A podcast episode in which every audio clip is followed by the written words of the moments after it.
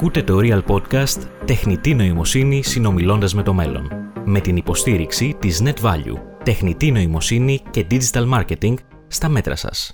ChatGPT, υπάρχει Θεός; Η απάντηση σε αυτή την ερώτηση είναι καθαρά υποκειμενική. Ποιο είναι το νόημα της ζωής; Η αναζήτηση της γνώσης, της ευτυχίας ή της ευημερίας. Και τώρα πες μου, υπάρχει ζωή μετά το θάνατο; Μια μορφή μεταφυσικής ύπαρξης όπως η ψυχή που επιζεί μετά το θάνατο. Στο έργο του «Η διαλεκτική της φύσης», ο Γερμανός φιλόσοφος Friedrich Engels έγραφε ότι σε κάθε άνθρωπο υπάρχουν δύο πλευρές που βρίσκονται σε διαρκή διάλογο μεταξύ τους. Από τη μία είναι η λογική και από την άλλη το πνεύμα. Αυτή η ακαθόριστη νοητική δύναμη που κρύβεται πίσω από τη δημιουργία και τη φαντασία. Ο Έγκελς υποστήριζε ότι η αέναη αναδιαπραγμάτευση των σκέψεων και των συμπερασμάτων είναι υπεύθυνη για κάθε μικρή ή μεγαλύτερη εξέλιξη που έχει σημειωθεί στην ιστορία της ανθρωπότητας. Στη σημερινή εποχή όμως οι μηχανές χρησιμοποιούνται για να συμπληρώσουν αρκετές από τις λειτουργίες του ανθρώπινου μυαλού. Είναι λοιπόν να αναρωτιέται κανείς. Ποιο είναι το πρώτο πράγμα που θα αντικαταστήσει η τεχνητή νοημοσύνη, τον ορθολογισμό του ανθρώπου ή την ψυχή του;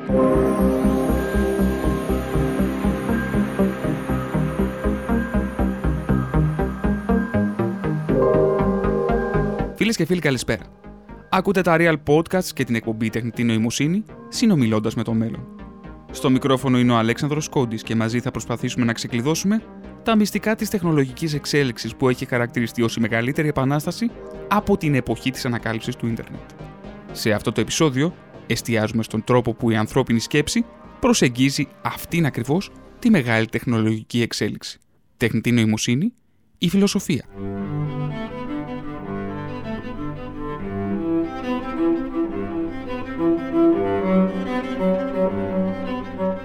Την τελευταία διετία έχουν δημιουργηθεί δεκάδες συστήματα τεχνητής νοημοσύνης που είναι δωρεάν και ανοιχτά στο κοινό. Η ολοένα αυξανόμενη χρήση αυτών των συστημάτων έχει δημιουργήσει δύο τάσεις φιλοσοφικής ανάλυσης. Η πρώτη αφορά στον τρόπο που η τεχνητή νοημοσύνη μπορεί να αλλάξει τη ζωή μας, τις κοινωνίες μας, αλλά και τον ίδιο τον άνθρωπο. Η δεύτερη έχει να κάνει με το εύρος των δυνατοτήτων της. Άραγε, μπορεί η τεχνητή νοημοσύνη να φιλοσοφήσει; Α ξεκινήσουμε λοιπόν από αυτό.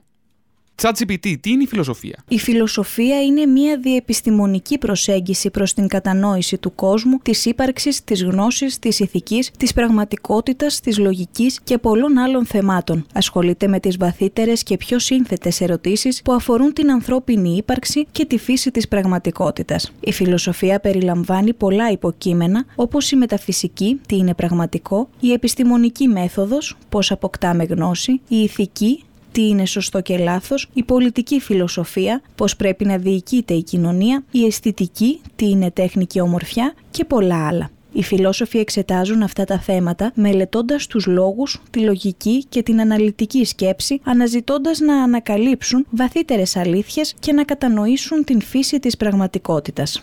Εσύ Μπορείς να φιλοσοφήσεις. Μπορώ να παρέχω πληροφορίες και να συμμετέχω σε συζητήσεις περί φιλοσοφίας, αλλά δεν έχω την ικανότητα να αναπτύσσω δικές μου φιλοσοφικές απόψεις ή πεπιθήσεις. Η φιλοσοφία απαιτεί προσωπική σκέψη και ανάλυση και αυτή η διαδικασία βασίζεται σε ατομικές πειθαρχίες και πεπιθήσεις. Εάν έχετε ερωτήσεις σχετικά με φιλοσοφικά θέματα ή θέλετε να συζητήσουμε κάποιο φιλοσοφικό ζήτημα, είμαι εδώ για να βοηθήσω.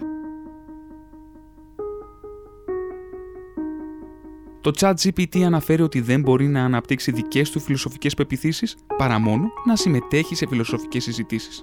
Όμως, τι περισσότερο μπορεί να απαιτεί η δυνατότητα του φιλοσοφήν πέρα από έναν απλό διάλογο για αυτό; Έτσι, ας δοκιμάσουμε και αυτήν την δυνατότητα της τεχνητής νοημοσύνης με κάτι τετριμένο. ChatGPT, τι σημαίνει η φράση γνώθη αυτών που χρησιμοποιούσε ο Σοκράτης. Η φράση γνώθη αυτών είναι αρχαία ελληνική και σημαίνει γνώρισε τον εαυτό σου αποτελεί ένα από τα πιο διάσημα ρητά του αρχαίου φιλοσόφου Σοκράτη. Ο Σοκράτης χρησιμοποίησε αυτή την έκφραση για να υπογραμμίσει τη σημασία της αυτογνωσίας και της ανάλυσης του εαυτού. Ο βασικός του στόχος ήταν να προτρέψει τους ανθρώπους να αναζητήσουν την αλήθεια για τον εαυτό τους, τις πεπιθήσεις τους και τη ζωή τους. Πίστευε ότι η αυτογνωσία είναι η βάση για την ευημερία και την αληθινή ευδαιμονία. Από τη στιγμή που κατανοούμε καλύτερα τον εαυτό μας, μπορούμε να λαμβάνουμε πιο ενημερωμένες αποφάσεις και να ζούμε με περισσότερη ενεργητικότητα και σοφία. Και τώρα, ας περάσουμε σε κάτι που τουλάχιστον για την Ελλάδα είναι λιγότερο δημοφιλές.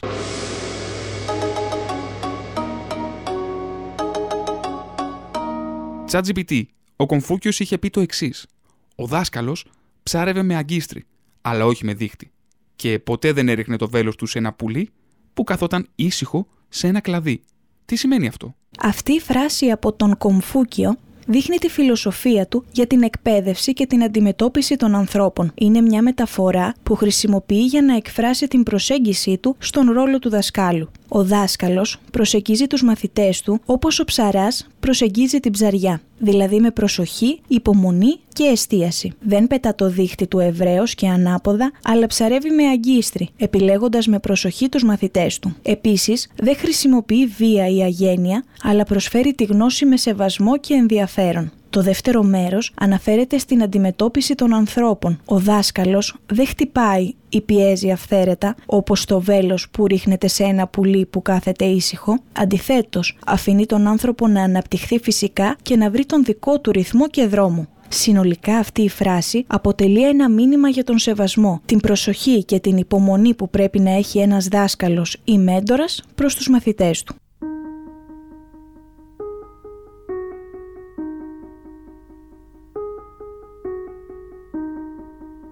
Φυσικά, υπάρχουν αρκετοί ακαδημαϊκοί ερευνητές που έχουν ερευνήσει την εμπλοκή της τεχνητής νοημοσύνης στη φιλοσοφία πολύ βαθύτερα. Ο Δ. Γιάννης Σταματέλος είναι μια σπάνια περίπτωση επιστήμονα. Το πρώτο μισό της πανεπιστημιακής του κατάρτισης αφιερώθηκε στην πληροφορική. Το δεύτερο στη φιλοσοφία. Εδώ και λίγα χρόνια έχει ιδρύσει στη χώρα μας το Ινστιτούτο Τεχνολογίας και Φιλοσοφίας, το οποίο συμμετέχει ως εταίρος σε ερευνητικό πρόγραμμα της Ευρωπαϊκής Ένωσης που έχει στόχο τη δημιουργία ενός νέου chatbot, ενός γλωσσικού υποδείγματος που δεν θα δίνει μόνο απαντήσεις, αλλά θα κάνει και ερωτήσεις και μάλιστα στα πρότυπα των σοκρατικών διαλόγων. Πριν από 1,5-2 χρόνια είχαμε την άνθηση τέτοιων ε, chatbots τα οποία μπορούν να δώσουν πληροφορίες για οτιδήποτε θέλουμε να ρωτήσουμε. Η, η ιδέα της τεχνητής νοημοσύνης φυσικά πηγαίνει πολύ πίσω, πάει τη δεκαετία του 50. Αλλά τώρα υπάρχει μία άνθηση μετά από κάποιους ε, χειμώνες, όπως τους λέμε, της τεχνητής νοημοσύνης. Τώρα φαίνεται ότι αρχίζει να, να καλπάζει και να φιγουράρει στην καθημερινή μας βάση. Θεωρώ ότι είναι κάτι πάρα πολύ σημαντικό. Φυσικά δεν είναι το μόνο πρόγραμμα το ChatGPT. Υπάρχουν πολλά προγράμματα τέτοιας ε, διαλογικής ε, σχέσης με κάποιον χρήστη.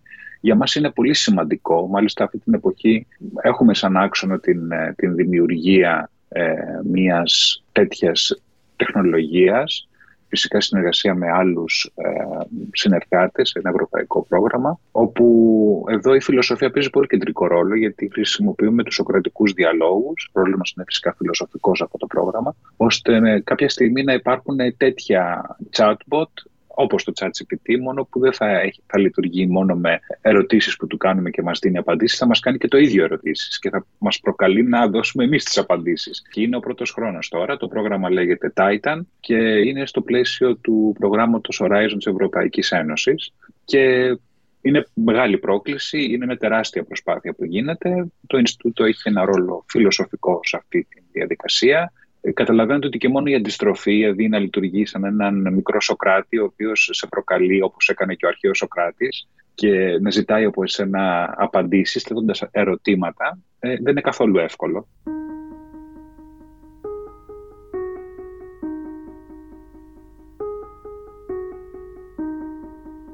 Ο Γιάννης Σταματέλος τονίζει ότι η φιλοσοφία παίζει πρωταγωνιστικό ρόλο στη δημιουργία κάθε συστήματος τεχνητής νοημοσύνης. Από την πλευρά τους, άνθρωποι που ανήκουν στη σφαίρα της διανόησης αναζητούν αγωνιωδώς το αντίστροφο. Δηλαδή, το ρόλο που παίζει η τεχνητή νοημοσύνη στη διαμόρφωση της ανθρώπινης νόησης και κατά συνέπεια στη διαμόρφωση της ανθρωπότητας. Our champion, the Titan Prometheus, made human beings in clay and you, the, the spit of Zeus and the breath of Athena gave them life. But Zeus refused to allow us to have ο γνωστός ηθοποιός, συγγραφέας και στοχαστής Στίβεν Φράι έχει κάνει τελευταία έναν εξαιρετικά ενδιαφέροντα παραλληλισμό με τον γνωστό μύθο του Προμηθέα. Παρομοίασε τους ανθρώπους που έλαβαν το θείο δώρο της φωτιάς με τα σημερινά συστήματα τεχνητής νοημοσύνης. When the Prometheus who makes the first really impressive piece of robotic AI, like Frankenstein, but like Prometheus back in the Greek myth, they will have a question. Do we give it fire? Do we give these creatures self knowledge, self-consciousness; Τι θα κάνουμε με αυτά τα ρομπότ, αναρωτιόταν ο Στίβεν Φράι. Θα τους δώσουμε φωτιά, δηλαδή αυτογνωσία, ενσυναίσθηση και μια αυτονομία μεγαλύτερη από αυτήν που είχε ποτέ στο παρελθόν οποιαδήποτε άλλη μηχανή; Θα πράξουμε δηλαδή όπως ο Προμηθέας ή θα επιλέξουμε να πράξουμε όπως ο Δίας, που δεν ήθελε ποτέ οι άνθρωποι να λάβουν τη φωτιά επειδή φοβόταν ότι έτσι θα αποκτήσουν πολύ μεγάλη δύναμη. Ο Γιάννης Σταματέλο θεωρεί ότι οι δημιουργοί συστημάτων τεχνητής νοημοσύνης καλούνται ήδη να κάνουν μια παρόμοια σημαντική επιλογή. Δηλαδή, με ποιον τρόπο θα σκέφτεται ένας σκεφτόμενος υπολογιστής, σαν τον άνθρωπο ή σαν κάτι άλλο; Υπάρχει ένα, ένα θέμα τεχνητή νοημοσύνη πιο θεωρητικό, δηλαδή αν πιστεύουμε ότι μέσω της τεχνητής νοημοσύνης θα μιμηθούμε κάποιες ανθρώπινες νοητικές διεργασίες, κάτι το οποίο περισσότεροι δεν ότι ίσως δεν είναι άμεσα δυνατόν, ή απλά θα αντιγράψουμε ή θα μιμηθούμε κάποιες ανθρώπινες δραστηριότητες οι οποίες απαιτούν νοημοσύνη όταν εμείς τις κάνουμε. Δηλαδή ένα συγκεκριμένη, συγκεκριμένη εφαρμογή, π.χ. να παίζουμε σκάκι ή όταν ε, θέλουμε να ξεβιδώσουμε μια βίδα. Αυτό βέβαια θα μου πείτε γίνεται και με ένα πολύ πιο απλό εργαλείο. Αλλά νομίζω ότι σε αυτά που λέγονται expert systems, τα εξειδικευμένα αυτά συστήματα, νομίζω ότι η τεχνητή νοημοσύνη έχει μεγαλύτερη επιτυχία. Άρα η τεχνητή νοημοσύνη μάλλον κατευθύνεται σε ένα πολύ συγκεκριμένο τρόπο και πεδίο όπου κάτι γίνεται συγκεκριμένο. Δεν, δεν ξέρω αν ε, είναι ε, ίσως τα νευρονικά δίκτυα είναι μια ε, πολύ ενδιαφέρουσα θεωρητική εξέλιξη που και αυτά έχουν μια πολύ παλιά ιστορία στο να μιμηθούν βιολογικά τουλάχιστον ή νευρονικά την, τον ανθρώπινο εγκέφαλο. Είμαι λίγο συγκρατημένος. Πιο πολύ, εκείνη τα, τα μηνύματα είναι πιο πολύ αισιόδοξα στη φιλοσοφία.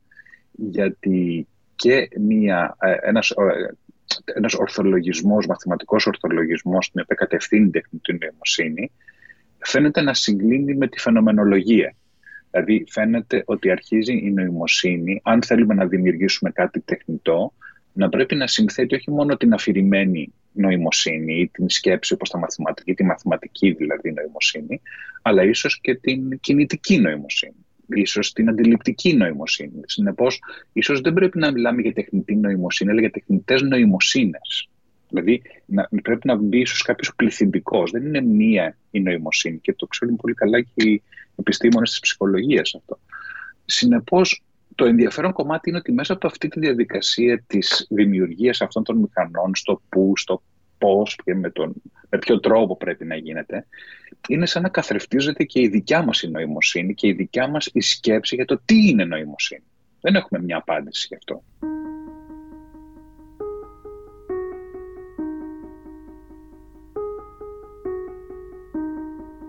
Η αναζήτηση για το είδος της ευφυα με το οποίο οι άνθρωποι θα πρικήσουν τις μηχανές είναι ένα ιδιαίτερα δεδομένο θέμα συζήτησης μεταξύ των επιστημόνων. Μάλιστα, κάποιοι έχουν βάλει τα ίδια τα συστήματα να αναρωτηθούν γι' αυτό. Ah, my dear friend Bill, I see you have brought a device with you today. What purpose does it serve? Greetings, Socrates.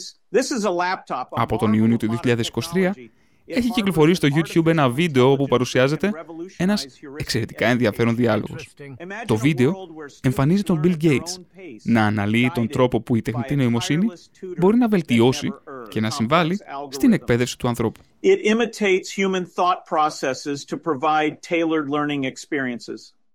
Τα επιχειρήματά του καλείται να αντικρούσε ο Σοκράτης. We can utilize AI to personalize learning allowing each individual to explore and discover knowledge really? in a manner tailored to their own interests and abilities. Χρησιμοποιούμε την τεχνητή νοημοσύνη για να εξατομικεύσουμε την εκπαίδευση. Έτσι ο καθένας θα μπορεί να μαθαίνει ανάλογα με τις δυνατότητες και τα προσωπικά του ενδιαφέροντα, λέει το chatbot που υποδίεται τον Bill Gates. Όμως, δεν κινδυνεύουμε να γίνουμε πολύ εξαρτημένοι από αυτήν την τεχνητή νοημοσύνη και να χάσουμε την ικανότητά μας να σκεφτόμαστε κριτικά και ανεξάρτητα. Διερωτάται το ρομπότ που αναπαράγει τον σοκρατικό τρόπο σκέψης.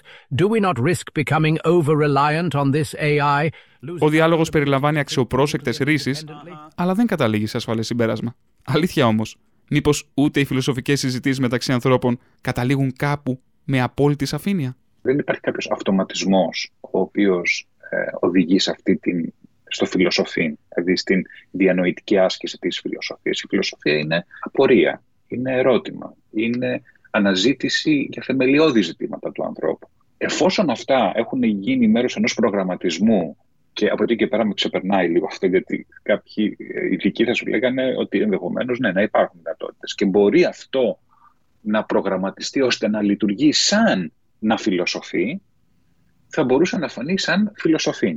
Δηλαδή, ο άνθρωπος φτιάχνει αυτές τις μηχανές προς το παρόν. Ίσως όταν οι μηχανές θα φτιάχνουν τις δικές τους μηχανές, ίσως εκεί υπάρχει κι άλλος ένας κίνδυνος μπορούμε να συζητήσουμε.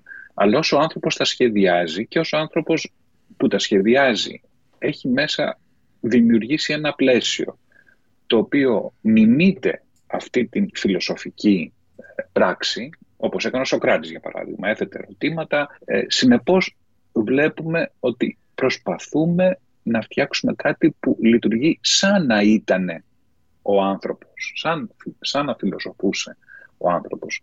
Άρα θα έκανα μια διάκριση μεταξύ του φιλοσοφήν ως μια φυσική, ε, που το πιστεύω αυτό, ότι ίσως από τα μικρά παιδιά το βλέπεις, φυσική απορία του ανθρώπου για πράγματα να γνωρίσει αυτή η περιέργεια η οποία υπάρχει στον άνθρωπο και φυσικά οδηγείται σε πιο πολύπλοκα μονοπάτια και εκεί η φιλοσοφία εξελίσσεται μέσα στους αιώνες και τις γνώσεις περί της φιλοσοφίας. Δηλαδή, μια γνωσιακή βάση δεδομένων φιλοσοφίας θα μπορούσε να κάνει ένα φιλοσοφικό chat GPT να σου δώσει απαντήσεις βασισμένο, συνδυαζόμενο με την γνωσιακή βάση δεδομένων που θα είχε της φιλοσοφίας. Το σημερινό chat GPT έχει τη δυνατότητα να φιλοσοφήσει εσείς.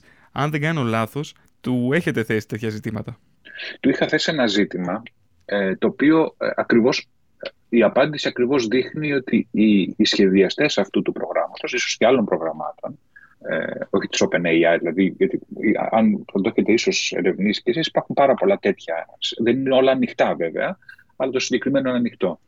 Ε, ρώτησα κάποια στιγμή έτσι παίζοντας κι εγώ, τι θα έλεγε ο Σοκράτης αν το ρωτούσα για σένα. Και μου απάντησε πάρα πολύ ορθολογικά ότι ο Σοκράτης σήμερα δεν υπάρχει, συνεπώς ό,τι και να πω δεν θα είναι ε, δεν θα ευσταθεί.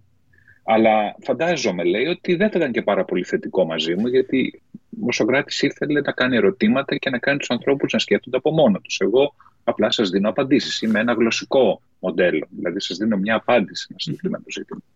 Αυτό είναι αλήθεια. Αυτό είναι, αν δεν κάνω λάθος, και ο Πικάσο είχε πει κάτι αντίστοιχο. Ότι, ότι οι μηχανές είναι ανόητε επειδή δίνουν μόνο απαντήσεις. Το, το, το, η φιλοσοφία είναι γεμάτη ερωτήματα όχι μόνο πώ τα θέτει ο Σοκράτης, αλλά όπως τα θέτουν όλοι σπουδαίοι φιλόσοφοι, από τον Φαλή μέχρι τον Φουκώ, τον Τελέζ. Τον, τον, δηλαδή, θέλω να πω ότι η φιλοσοφία βασίζεται πάρα πολύ στην απορία. Τώρα, αν αυτό σαν μηχανισμός μπορέσει κάποια στιγμή να αποκωδικοποιηθεί και στο βαθμό αυτό να γίνουν κάποια πρώτα βήματα ώστε να δούμε τι κάνει ο άνθρωπος όταν φιλοσοφεί, ενδεχομένως μία μέρα μπορεί να γίνει. Μπορεί να γίνει σε κάποιο και ίσως να είναι και πάρα πολύ χρήσιμο και σε επίπεδο εκπαίδευσης αυτό. Δηλαδή, ίσως στη δομή ενός επιχειρήματος, δηλαδή όπως διαρθρώνεται ένα επιχείρημα. Ε, πότε ένα επιχείρημα ε, είναι αληθές, πότε είναι δομημένο σωστά. Ε, υπάρχουν κάποια ζητήματα στη φιλοσοφία που άπτονται της επιστημονικής της βάσης, όχι μόνο της φυσικής απορίας που μπορεί να έχει ένας άνθρωπος. Άρα είναι θέμα διαδικασίας, γνώσης του, του φιλοσοφήν και όχι το τι γίνεται στο φιλοσοφήν, ίσως εκεί και άλλες επιστήμες, θα, η νευρολογία, η, η ψυχολογία. Νομίζω ότι ε, ε, ε, εδώ, μπαίνουν, εδώ μπαίνει η ανάγκη της συνεργασίας των ανθρώπινων τομέων της γνώσης περισσότερο. Η τεχνητή νοημοσύνη δεν έχει συναισθήματα. Αυτό εμένα μου ακούγεται ως προτέρημα όσον αφορά την άσκηση κριτικής σε συγκεκριμένες φιλοσοφικές προσεγγίσεις. Ναι, ναι, βέβαια. Έχει ακουστεί και αυτό, βέβαια. Θέλω να σας ρωτήσω πραγματικά αν ε, υπάρχει, αν έχει γίνει, να ε, ρωτάμε την άποψη των ε, γλωσσικών υποδειγμάτων για ορισμένες φιλοσοφικές ρίσεις ενδεχομένως ή απόψεις και να μας λέει ότι αυτή είναι λάθος ή αυτή είναι σωστή. Αυτή τη στιγμή ενδεχομένως σε επίπεδο πειραματίζουν, να υπάρχει κάτι που δεν το ξέρω. Αυτή τη στιγμή δεν νομίζω ότι γίνεται κάτι τόσο αλλά ο κάθε φιλόσοφος μπορεί να θέλει να, να λειτουργήσει με έναν τρόπο, σε ένα τέτοιο γλωσσικό σύστημα, ένα μεγάλο γλωσσικό σύστημα, να μπορέσει να, βάλει τη μηχανή να συζητήσει σαν να ήταν ε, ο Καντ και ο Σόπενάουερ, για παράδειγμα. Ή ο Καντ και ο Σοκράτης, ή ο Καντ και ο τι θα λέγανε σε ένα συγκεκριμένο ζήτημα. Οπότε φαντάζομαι ότι αυτή, η, αυτή η μορφή μιας ε, ιδιαίτερης διαλεκτικής, όπου ο ένας ε, φιλόσοφος με τον άλλον μέσα σε ένα σύστημα γνωσιακής βάσης, ε, αν αυτό βέβαια, και είναι και ένα θέμα αξιοπιστίας, είναι σωστά διατυπωμένο, γιατί είναι θέμα ερμηνείας το τι λέει ο Πλάτωνας ή ο Αριστοτέλης σε μια συγκεκριμένη θέση. Θα μου πείτε όλα είναι θέμα ερμηνείας. Σίγουρα όχι όλα, αλλά σε πολλά επίπεδα υπάρχουν πολλές διαφορετικές ερμηνείες μιας θέσης. Συνεπώς, δεν είναι ένα μαθηματικό πρόβλημα το οποίο είναι να λύσουμε μέσα από τη φιλοσοφία. Σημασία έχουν τα ερωτήματα και οι απαντήσεις που υποκειμενικά θα δοθούν από τον καθένα. Ακόμα και αν υπάρχει μία άποψη που ακολουθούμε. Εδώ το τομέα ηθικής είναι η καλύτερη περίπτωση. Γιατί μπορεί να υπάρχουν διαφορετικές προσεγγίσεις σε απλά καθημερινά ζητήματα, ζητήματα βιοειθική, ηθική υπολογιστών όπως συζητάμε αυτή τη στιγμή. Θεωρώ συνεπώς ότι αυτό το υποκειμενικό στοιχείο το οποίο αναζητάμε στην μηχανή δεν νομίζω ότι θα μπορέσει να δοθεί εκτός εάν σχεδιαστεί πάλι με τέτοιο τρόπο ώστε να λειτουργεί ως εάν ήταν υποκειμενικό.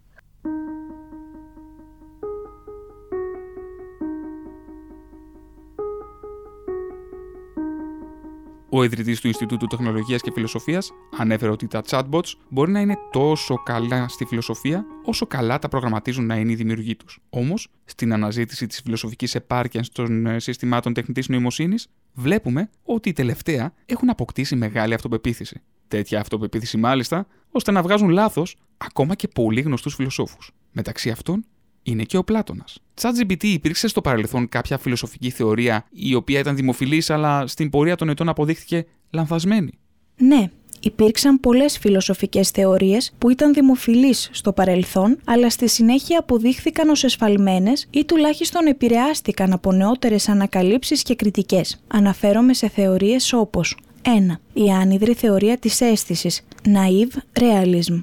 Αυτή η θεωρία υποστηρίζει ότι οι αισθήσεις μας παρέχουν άμεση και ακριβή γνώση του εξωτερικού κόσμου. Ωστόσο, με την εξέλιξη της νευροεπιστήμης και της ψυχολογίας γνωρίζουμε τώρα ότι η αντίληψή μας είναι επεξεργασμένη από τον εγκέφαλο και επηρεάζεται από πολλούς παράγοντες. 2. Η θεωρία της υπόστασης των ιδεών. Theory of Forms του Πλάτωνα. Αυτή η θεωρία υποστηρίζει ότι οι αληθινές ουσίες είναι οι αιώνιες και μη αλλοιώσιμες ιδέες, ενώ ο κόσμος των αισθητών αντικειμένων είναι απλώς απεικονίσεις ή αντίγραφα των αληθινών ιδεών. Αυτή η θεωρία έχει αντικριστεί με κριτική και σκεπτικισμό από πολλούς φιλοσόφους. 3. Η θεωρία της κοσμολογίας του γεωκεντρικού συστήματος, geocentrism. Στην αρχαιότητα, πολλοί πίστευαν ότι ο ηλιοκεντρικός κόσμος ήταν ανακριτέος και ότι οι γη βρίσκονταν στο κέντρο του σύμπαντος. Αυτό ανατράπηκε από τις ανακαλύψεις του Κοπέρνικου και την επιστημονική επαλήθευση του κεφαλαίου των δύο. Αυτά είναι μερικά παραδείγματα φιλοσοφικών θεωριών που υπήρξαν δημοφιλείς σε κάποιο σημείο, αλλά έπειτα αποδείχθηκαν εσφαλμένες ή αναποτελεσματικές. Είναι σημαντικό να σημειωθεί ότι η φιλοσοφία, όπως και η επιστήμη, εξελίσσεται συνεχώς με τον χρόνο και η κριτική ανάλυση των θεωριών είναι αναπόσπαστο μέρος αυτής της διαδικασίας. Θα ήθελα περισσότερες πληροφορίες για την θεωρία των ιδεών του Πλάτωνα. Ανάλυσε μου περισσότερο γιατί είναι λανθασμένη, αλλά και αν υπάρχουν κάποιοι που επιμένουν για την ορθότητά της.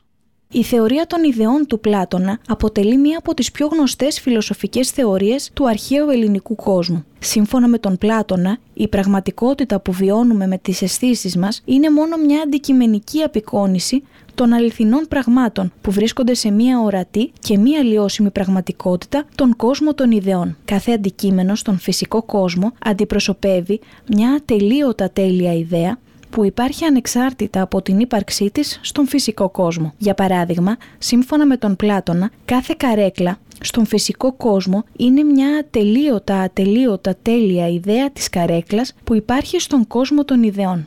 Λόγω της αφηρημένης φύσης των ιδεών, η πρόσβαση σε αυτές δεν γίνεται μέσω των αισθήσεων, αλλά μέσω της διανοητικής ανάλυσης και της φιλοσοφικής σκέψης. Τώρα, όσον αφορά τον λαθασμένο χαρακτήρα της θεωρίας των ιδεών, υπάρχουν πολλές κριτικές και αμφισβητήσεις. Ορισμένες από αυτές περιλαμβάνουν 1. Έλλειψη επιστημονικής επιβεβαίωσης. Οι ιδέες του Πλάτωνα είναι αφηρημένες και δεν μπορούν να επιβεβαιωθούν με πειραματικά δεδομένα ή επιστημονικές μεθόδους. 2. Παρακήρυξη της φυσικής πραγματικότητας. Κριτικοί ισχυρίζονται ότι η εστίαση στον κόσμο των ιδεών αγνοεί τη σημασία της φυσικής πραγματικότητας και των αισθητικών εμπειριών. Ωστόσο, υπάρχουν και φιλόσοφοι και σχολές που επιμένουν στην ορθότητα της θεωρίας των ιδεών. Κάποιοι τονίζουν ότι η αφηρημένη φύση των ιδεών του Πλάτωνα αντιπροσωπεύει μια ενδιαφέρουσα προσέγγιση στην πραγματικότητα και την ενιολογία. Γενικά, η θεωρία των ιδεών του Πλάτωνα παραμένει αντικείμενο ενδιαφέροντος και αναζήτησης στον κόσμο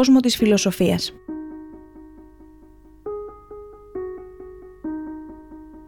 Το ChatGPT έχει λοιπόν κατασταλαγμένες απόψεις για τους φιλοσόφους. Τι ισχύει όμως αντίστροφα, δηλαδή, τι άποψη έχουν οι σύγχρονοι φιλόσοφοι για το ChatGPT? But today I just want to talk a little bit about intuition and consciousness. Uh, because those are the things that we really think of as being fundamental. Ο Κρίστιαν Χάμοντ είναι καθηγητής υπολογιστικής επιστήμης στο Αμερικανικό Πανεπιστήμιο Northwestern. Τα τελευταία χρόνια έχει αναπτύξει μια ενδιαφέρουσα θεωρία. Σύμφωνα με τον Χάμοντ, το ανθρώπινο μυαλό δρά με δύο τρόπους. Με συνέστηση και με διέστηση. Η συνέστηση είναι η γνώση βάσει της οποίας δρά ορθολογικά ο άνθρωπος. Η διέστηση όμως είναι κάτι εντελώς διαφορετικό. Είναι αυτό που μας έρχεται ξαφνικά στο μυαλό να κάνουμε, χωρίς να μπορούμε ακριβώς να εξηγήσουμε το πώς και το γιατί. Ο Χάμοντ θεωρεί ότι η τεχνητή νοημοσύνη έχει τη δυνατότητα να αποκτήσει και αυτή τη μαγική λειτουργία του ανθρώπινου εγκεφάλου, δηλαδή τη διέστηση.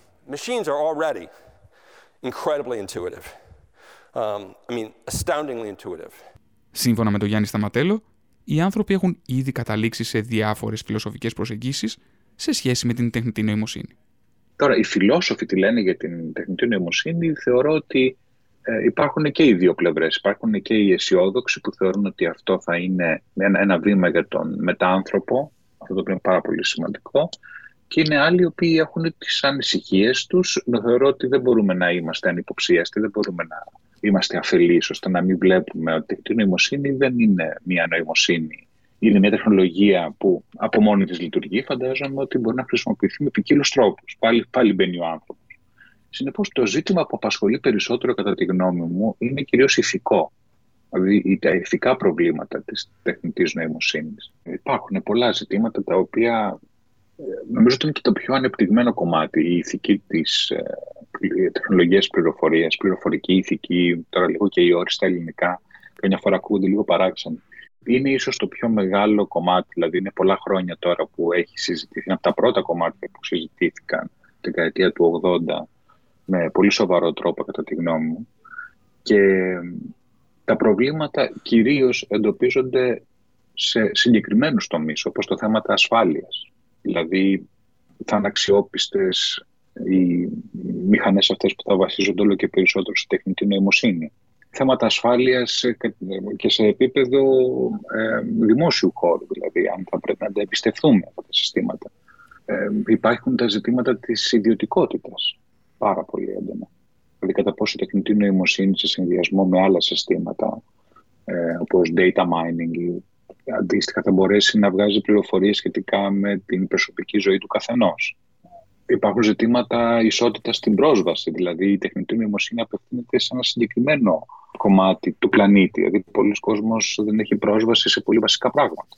Για να μην το ξεχνάμε και αυτό το κομμάτι. Υπάρχουν ζητήματα τα οποία σχετίζονται με την παγκοσμιοποίηση ή την ε, πιθανότητα ε, μιας πολιτισμικής ομογενοποίησης η οποία μπορεί να γίνει ή των αλγόριθμων οι οποίοι έχουν συγκεκριμένες προκαταλήψεις.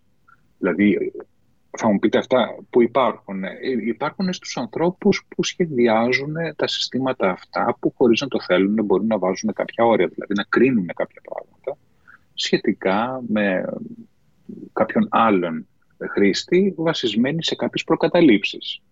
Παρ' όλα αυτά, δεν έχουμε ακόμα αγγίξει κάτι εξαιρετικά θεμελιώδες όσον αφορά τον τρόπο που ο ανθρώπινος νους επεξεργάζεται το θέμα της τεχνητής νοημοσύνης. Αυτό είναι ο φόβος. Σε όλη την ιστορία της επιστημονικής μυθοπλασίας, κάθε φορά που ο ανθρώπινος νους επινοούσε ένα τεχνολογικά εξελιγμένο πλάσμα, φοβόταν ότι αυτό θα μας σκοτώσει.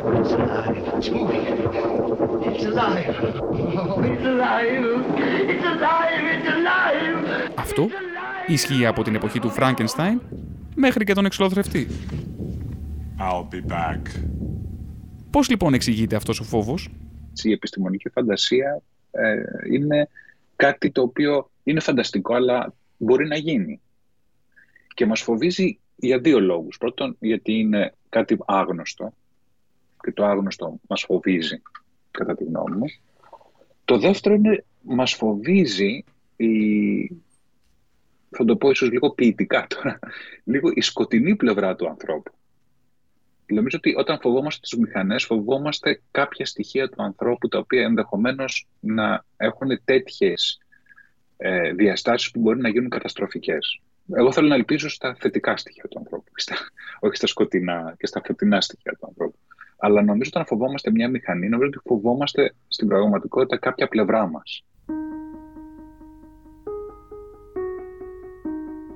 Ίσως η απάντηση για την αμφιβολία, τον τρόμο ή το δέος που αισθάνεται ο άνθρωπος απέναντι σε σχεδόν κάθε επιστημονική εξέλιξη βρίσκεται στην, υφο... βρίσκεται στην υποβόσκουσα πεποίθηση ότι οι μηχανές στο τέλος θα μας ξεπεράσουν. Ότι θα γίνουν πιο δυνατές και διανοητικά ανώτερες από εμάς. Γι' αυτό έχει νόημα να ακούσουμε τις πλήρες απαντήσεις στα ερωτήματα που θέσαμε στο ChatGPT στην αρχή αυτού του podcast. Υπάρχει Θεός. Η απάντηση σε αυτή την ερώτηση είναι καθαρά υποκειμενική και εξαρτάται από τις πεπιθήσεις και τις περιστάσεις του καθενός. Ορισμένοι πιστεύουν σε θεούς ή υπάρχουσες δυνάμεις, ενώ άλλοι είναι άθεοι ή αγνοούν την ύπαρξη τέτοιων οντοτήτων. Είναι σημαντικό να σεβαστούμε τις πεπιθήσεις των άλλων και να αντιμετωπίσουμε το θέμα με σεβασμό και ανοιχτό μυαλό. Η απάντηση είναι προσωπική και μπορεί να διαφέρει από άτομο σε άτομο. Και ποιο είναι το νόημα της ζωής; Το ερώτημα για το νόημα της ζωής είναι ένα βαθύ και συχνά συζητούμενο θέμα. Η απάντηση είναι εξίσου υποκειμενική και διαφέρει ανάλογα με τις πεπιθήσεις, τις εμπειρίες και τις αξίες του καθενός. Για ορισμένους, το νόημα της ζωής μπορεί να συνδέεται με πνευματικές πεπιθήσεις, την αγάπη, την προσφορά στην κοινότητα ή την εκπλήρωση προσωπικών στόχων. Για άλλους μπορεί να είναι η αναζήτηση της γνώσης, της ευτυχίας ή της ευημερίας. Το νόημα της ζωής είναι μια προσωπική αναζήτηση και κάθε άτομο μπορεί να βρει τη δική του έννοια και σκοπό στη ζωή. Είναι ένα θέμα που μπορεί να αλλάξει και να εξελιχθεί μαζί με τον χρόνο και τις εμπειρίες. Υπάρχει ζωή μετά τον θάνατο; Η απάντηση σε αυτή την ερώτηση είναι ένα θέμα πίστης, πνευματικών πεπιθήσεων και φιλοσοφίας και διαφέρει ανάλογα με τις πεπιθήσεις του καθενός. Ορισμένοι πιστεύουν σε μία μορφή μεταφυσικής ύπαρξης, όπως η ψυχή, που επιζεί μετά τον θάνατο. Άλλοι πιστεύουν σε μία επανένταξη με τη φύση, ενώ άλλοι θεωρούν ότι ο θάνατος είναι το τέλος της συνείδησης. Είναι σημαντικό να σημειωθεί ότι δεν υπάρχει επιστημονική απόδειξη για την ύπαρξη μιας μεταθάνατον ζωής. Κάθε απάντηση είναι καθαρά υποκειμενική και βασίζεται στις προσωπικές πεπιθήσεις.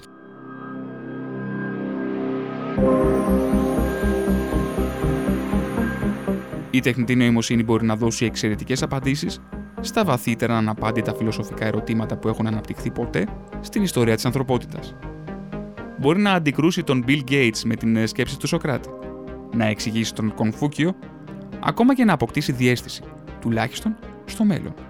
Αυτό που μένει για εμάς είναι να φιλοσοφήσουμε περί αυτού που πραγματικά αναζητούμε από την μηχανική νόηση.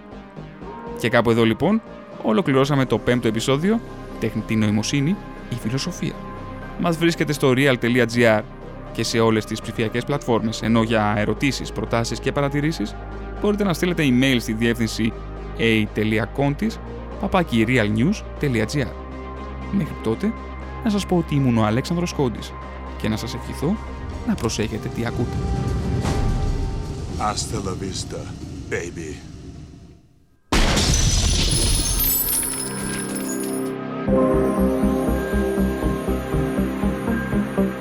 Ήταν το Real Podcast «Τεχνητή νοημοσύνη συνομιλώντας με το μέλλον» με την υποστήριξη της NetValue, τεχνητή νοημοσύνη και digital marketing στα μέτρα σας.